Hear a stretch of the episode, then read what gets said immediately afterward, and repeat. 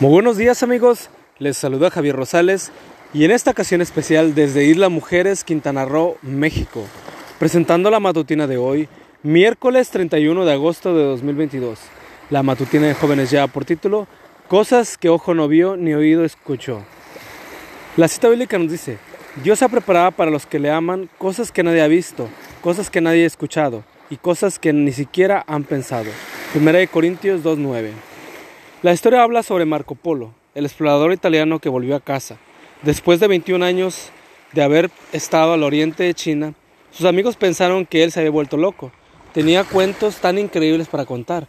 Dijo que había viajado en una ciudad llena de plata y oro, que había visto piedras negras que se quemaban. Ellos no habían visto y no habían oído hablar del carbón.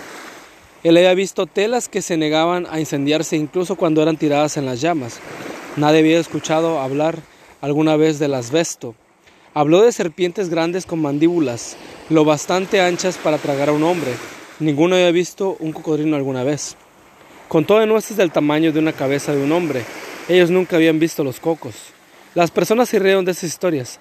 Años después, cuando Marco Polo estaba muriendo, un hombre devoto al lado de su cama instó a Marco para que se retratara de todos sus cuentos que había dicho.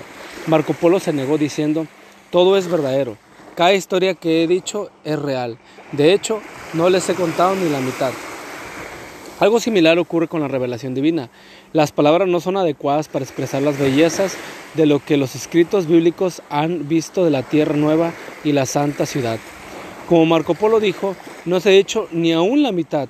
Juan tuvo dificultad para escribir la belleza inimaginable que vio en Apocalipsis 21. Un matemático estimó que la Nueva Jerusalén podría alojar a 2 mil millones de personas. Y este es un cálculo sumamente conservador. En otras palabras, habrá un lugar suficiente para cada persona que quiera ser ciudadana. Lo que Jesús prometió será realidad. Ciertamente en la casa de su Padre hay mansiones. De hecho, Él ha preparado un lugar para ti. Hoy el mensaje de Dios para ti es, el que salga vencedor recibirá todo esto como herencia cosas que nadie ha visto, cosas que nadie ha escuchado, cosas que nadie ha imaginado. Amigo y amiga, recuerda que Cristo viene pronto y debemos de prepararnos y debemos ayudar a otros también para que se preparen, porque recuerda que el cielo no será el mismo si tú no estás allí. Nos escuchamos hasta mañana. Hasta pronto.